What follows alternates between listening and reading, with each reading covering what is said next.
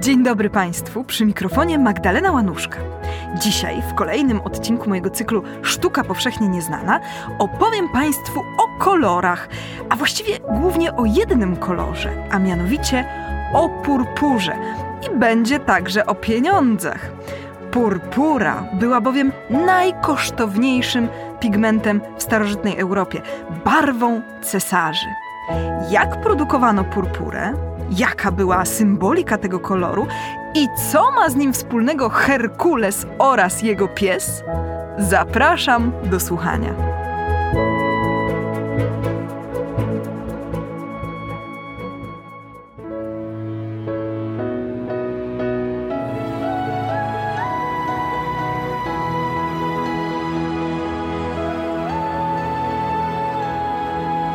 Dziękujemy patronkom i patronom za wsparcie. Dołącz do grona dobroczyńców podcastu Tygodnika Powszechnego w serwisie Patronite. Jak Państwo wiecie, bardzo lubię mierzyć się z różnymi mitami na temat średniowiecza. Szczególnie nie lubię określenia wieki ciemne, no bo to jest kompletnie bez sensu. Pod wieloma względami społeczeństwo europejskie w średniowieczu było bardziej oświecone niż w późniejszych czasach nowożytnych. Dzisiaj jednak chcę mówić o kolorach. I tutaj także jest pewien mit, no może właśnie związany z tym określeniem wieki ciemne, że w średniowieczu rzeczywistość była szarobura. A tymczasem średniowieczne miasta, zamki i kościoły zachwycały bogactwem kolorów. W największym uproszczeniu można powiedzieć, że modę, i kulturowe preferencje wizualne w dużej mierze kształtuje ekonomia. Krótko mówiąc, mamy tendencję, aby za piękne, pociągające czy atrakcyjne uważać to, co w naszej kulturze świadczy o wysokim statusie materialnym. Stąd zmieniające się kanony urody. Niegdyś krągła sylwetka i mleczno-biała cera świadczyły o tym, że mamy mnóstwo jedzenia i nie pracujemy fizycznie, zwłaszcza w polu. Dziś z kolei szczupłe i opalone ciało oznacza, że stać nas na zdrową żywność, treningi fitness i egzotyczne wakacje. Podobnie ma się rzecz z kolorami. My dzisiaj uważamy za eleganckie barwy stonowane, charakterystyczne dla naturalnych materiałów, takich jak kamień, drewno czy len, no bo te materiały są kosztowne. Intensywne i nigdy nie blaknące kolory zaczęliśmy natomiast kojarzyć z tanimi tworzywami sztucznymi. No nic dziwnego, że nie stanowią one dzisiaj dla nas wyznacznika elegancji. Tymczasem w średniowieczu, no i też zresztą w starożytności, było dokładnie odwrotnie. Tylko najbogatsi mogli sobie pozwolić na używanie niezwykle kosztownych, ale za to trwałych i intensywnych barwników. I dlatego wielobarwność była modna. Dziś e, często trudno nam to sobie wyobrazić, ale wszystkie te pradawne białe posągi czy kamienne budowle były oryginalnie malowane na bardzo intensywne kolory.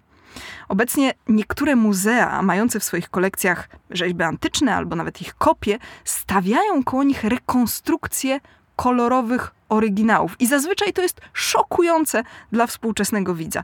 Już teraz na stronie mojego podcastu w serwisie Tygodnika Powszechnego możecie Państwo zobaczyć przykład z Ashmolean Museum w Oksfordzie. Niezwykle interesującym zagadnieniem jest także symbolika kolorów. Znowu muszę może trochę cynicznie powiedzieć, że bardzo często chodzi o pieniądze. Bowiem różne barwniki miały różne ceny i to wpływało na interpretowanie jednych kolorów jako bardziej prestiżowych, a innych jako mniej. No i stąd na przykład Matka Boska często ukazywana była w sztuce w błękitach lub w czerwieniach, a nigdy w taniej zieleni. Z tego też powodu kontrakty na dzieła sztuki mogły zawierać precyzyjne zapisy, w jakiej kolorystyce, wedle oczekiwań fundatora, miały one być zrealizowane. Czasami nawet precyzowano użycie określonych pigmentów. Oczywiście musimy jeszcze pamiętać, że użycie określonych barwników czasem ograniczała technika wykonania dzieła sztuki. No przykładowo, do witrażu można było użyć tylko takich, które wytrzymywały temperaturę topnienia szkła. A najdroższym barwnikiem starożytności, o którym dziś chcę opowiedzieć, była purpura. Sztuka powszechnie nieznana. Opowiada Magdalena Łanuszka. Purpurowy barwnik pozyskiwany był ze śluzu różnych gatunków rozkolców, czyli morskich ślimaków o takich charakterystycznych kolczastych muszlach. Purpurę produkowano co najmniej od około 1200 lat przed naszą erą. Z różnych gatunków ślimaków uzyskiwano różne odcienie, od fioletowych po czerwone. Można zatem powiedzieć, że purpura kumulowała w sobie symbolikę i błękitu, i czerwieni. Błękit to kolor nieba, firmamentu, który według antycznych interpretacji był nieruchomy i twardo osadzony oznacza trwanie, stałość, wieczność. W starożytnym Izraelu niebieska szata wierzchnia najwyższego kapłana symbolizowała jego bezpośrednie obcowanie z Bogiem. W Starym Testamencie błękit hiacyntowy określany jest jako barwa królewska, tak jak purpura. Fenicjanie zresztą produkowali hiacyntową purpurę. Błękit w sztuce średniowiecznej był kolorem związanym z Matką Boską. Jasno-niebieski odnosił się do jej czystości, a ciemno-niebieski do godności królewskiej. Czerwień natomiast to kolor krwi, życia, siły, młodości, a także ognia. Jest to barwa pobudzająca, używana przez wojowników i przez nierządnice. W starożytności uchodziła też za kolor chroniący przed złem. W liturgii chrześcijańskiej Czerwień jest kolorem Ducha Świętego oraz męki pańskiej. Ciemna czerwień jest kolorem królewskim i występuje na płaszczu Chrystusa lub Marii, zwłaszcza w sztuce wschodniej. Sama purpura w Starym Testamencie była jednym z kolorów zasłon świętego namiotu i szat najwyższego kapłana. W starożytnym Rzymie strój w pełni purpurowy przysługiwał Cezarom. W sztuce chrześcijańskiej najczęściej występuje w szatach Chrystusa. Cesarskość tego barwnika wynikała z kosztów. Purpura była niezwykle trwała, ale także bardzo droga, bo czasochłonna w pozyskiwaniu. Wedle Pliniusza Starszego najlepszym czasem na zbiór ślimaków na purpurę był okres największych upałów, tak zwana kanikuła. David Jacoby w swojej książce poświęconej międzykulturowym aspektom handlu luksusowymi tkaninami napisał, że z 12 tysięcy ślimaków można było uzyskać niecałe półtora grama barwnika, a to wystarczało na pofarbowanie lamówki sukni. Grecki historyk Teopomp z Chios w IV wieku przed naszą erą zanotował, że wartość barwnika purpurowego na wagę równała się wartości srebra. Owidiusz, pisząc o szatach purpurowych, pytał, po co na sobie obnosić dochody swe całoroczne? Oczywiście to sprawiło, że kolor purpurowy symbolicznie powiązano z największym bogactwem i władzą. Jak już wspominałam, to był kolor cesarski. W tym kontekście występowała nie tylko purpura jako barwnik tkanin, ale także na przykład purpurowy kamień, czyli porfir. No to teraz pozwolę sobie na małą dygresję. Niewiele pamiętam z pierwszego roku studiów, ale przypominam sobie wymianę zdań między jedną z moich koleżanek a profesorem, który prowadził zajęcia z tak zwanych technik artystycznych. No i mieliśmy tam trochę o złotnictwie, trochę o kamieniach, no co tam historyk sztuki wiedzieć musi. No i koleżanka zapytała, na jakiej podstawie uznaje się, że jakiś kamień jest szlachetny lub półszlachetny? A profesor z grobową miną odparł – na podstawie umowy społecznej. No i do tego świetnie pasuje historia porfiru.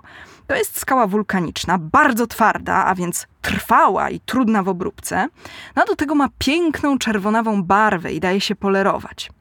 Ale co najważniejsze, w starożytności znano tylko jedno miejsce wydobywania tego kamienia w Egipcie, no a to sprawiło, że porfir był potwornie drogi. Porównywano go właśnie do purpury. Był zatem, jako się rzekło, kolorem cesarskim. Następca tronu w Bizancjum nosił tytuł porfirogenety, czyli narodzonego w porfirowej komnacie, dosłownie narodzonego w purpurze. No, ale od starożytności wszystko się zmieniło. Okazało się, że ten porfir wcale nie taki ekskluzywny, nawet się go wydobywa pod Krakowem, no i dzisiaj robi się z niego na przykład kostkę brukową. Wróćmy jednak do purpury jako barwnika pozyskiwanego z morskich ślimaków. Oczywiście w starożytności każde wynalezienie czegoś opakowywano w legendę, w mit. Purpurę miał odkryć pies, który na plaży znalazł ślimaka rozkolca, rozgryzł go, a chwilę później, gdy barwnik uzyskał swój kolor pod wpływem słońca, pysk psa stał się purpurowy. Tę legendę przywołał grecki pisarz z I wieku, Juliusz Pollux, w swoim słowniku zatytułowanym Onomastikon. No a pies miał należeć do Herkulesa, który wraz z czworonogiem poszedł odwiedzić nimfę imieniem Tyrus, czy też Tyros. Nimfa powiedziała, że nie zostanie kochanką Herkulesa, dopóki on nie podaruje jej szaty w tym pięknym kolorze, jaki zobaczyła na psim pysku. Oczywiście Herkules wykonał zadanie i wynalazł w ten sposób produkcję purpury tyryjskiej. Historycznie uważa się, że być może produkowali purpurę już nawet Minojczycy na Krecie, czyli jakoś w XVIII wieku przed naszą erą, no ale przede wszystkim wyspecjalizowali się w niej kilkaset lat później Fenicjanie, a nazwa purpury tyryjskiej wywodzi się od starożytnego fenickiego miasta Tyr. Bogiem opiekunem tego miasta był Melkart, Początkowo być może bóstwo solarne, później określane jako władca mórz, i Grecy z czasem utożsamili go z Heraklesem. I teraz, co ciekawe, dawne fenickie sanktuarium Melkarta w Gades, to jest dzisiaj Kadyks w południowo-zachodniej Hiszpanii, zmieniło się w sanktuarium Herkulesa. Już w starożytności powstały opowieści o pobycie Herkulesa w fenickiej i w rzymskiej Hiszpanii. No pamiętajmy, że zamykająca Morze Śródziemne skała gibraltarska zwana jest słupami Heraklesa. Nic zatem dziwnego, że ten mitologiczny bohater był znany i szanowany na Półwyspie Iberyjskim również w średniowieczu i w czasach nowożytnych. Gdy król hiszpański Filip IV Habsburg zdecydował się na kompleksową przebudowę pawilonu myśliwskiego Torre de la Parada na obrzeżach Madrytu, w dekoracjach malarskich nie mogło zabraknąć odniesienia do Herkulesa. I to właśnie do tego budynku powstał obraz ilustrujący legendę o tym, jak pies Herkulesa na plaży odkrył purpurę. Ten obraz namalował Theodor van Tulden w drugiej połowie lat 30. XVII wieku na podstawie szkicu Petera Paula Rubensa, bo to właśnie Rubens był nadzorującym projekt całości dekoracji pawilonu. Obraz z Torre de la Parada jest dziś w zbiorach Muzeum Prado w Madrycie, zaś szkic autorstwa Rubensa znajduje się w Musée Bona w Bayonne. Oczywiście już teraz reprodukcje są także na stronie mojego podcastu w serwisie Tygodnika Powszechnego. Zauważcie Państwo, że Rubens namalował nieprawidłowego ślimaka. Wolał przy pysku psa ukazać bardzo efektowną, wielką muszlę łodzika zamiast malutkiej muszli rozkolca.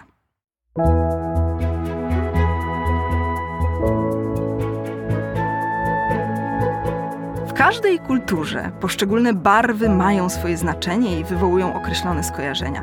My dzisiaj już nie myślimy o kolorach w kategoriach kosztów pigmentów, ale to właśnie w nich zakorzenione są, przynajmniej częściowo, znaczenia tradycyjnie przypisywane barwom.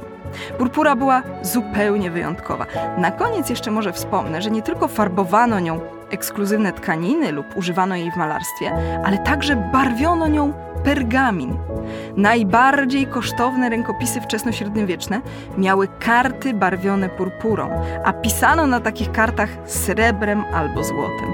No, ale to już była ekstremalna ekstrawagancja ówczesnych bogaczy.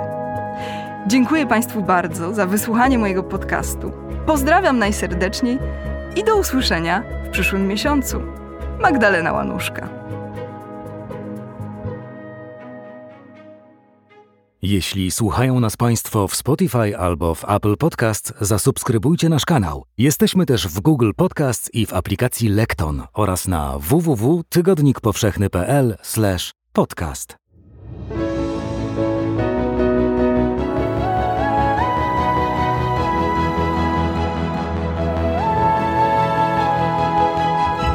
Podcast Tygodnika Powszechnego. Weź, słuchaj.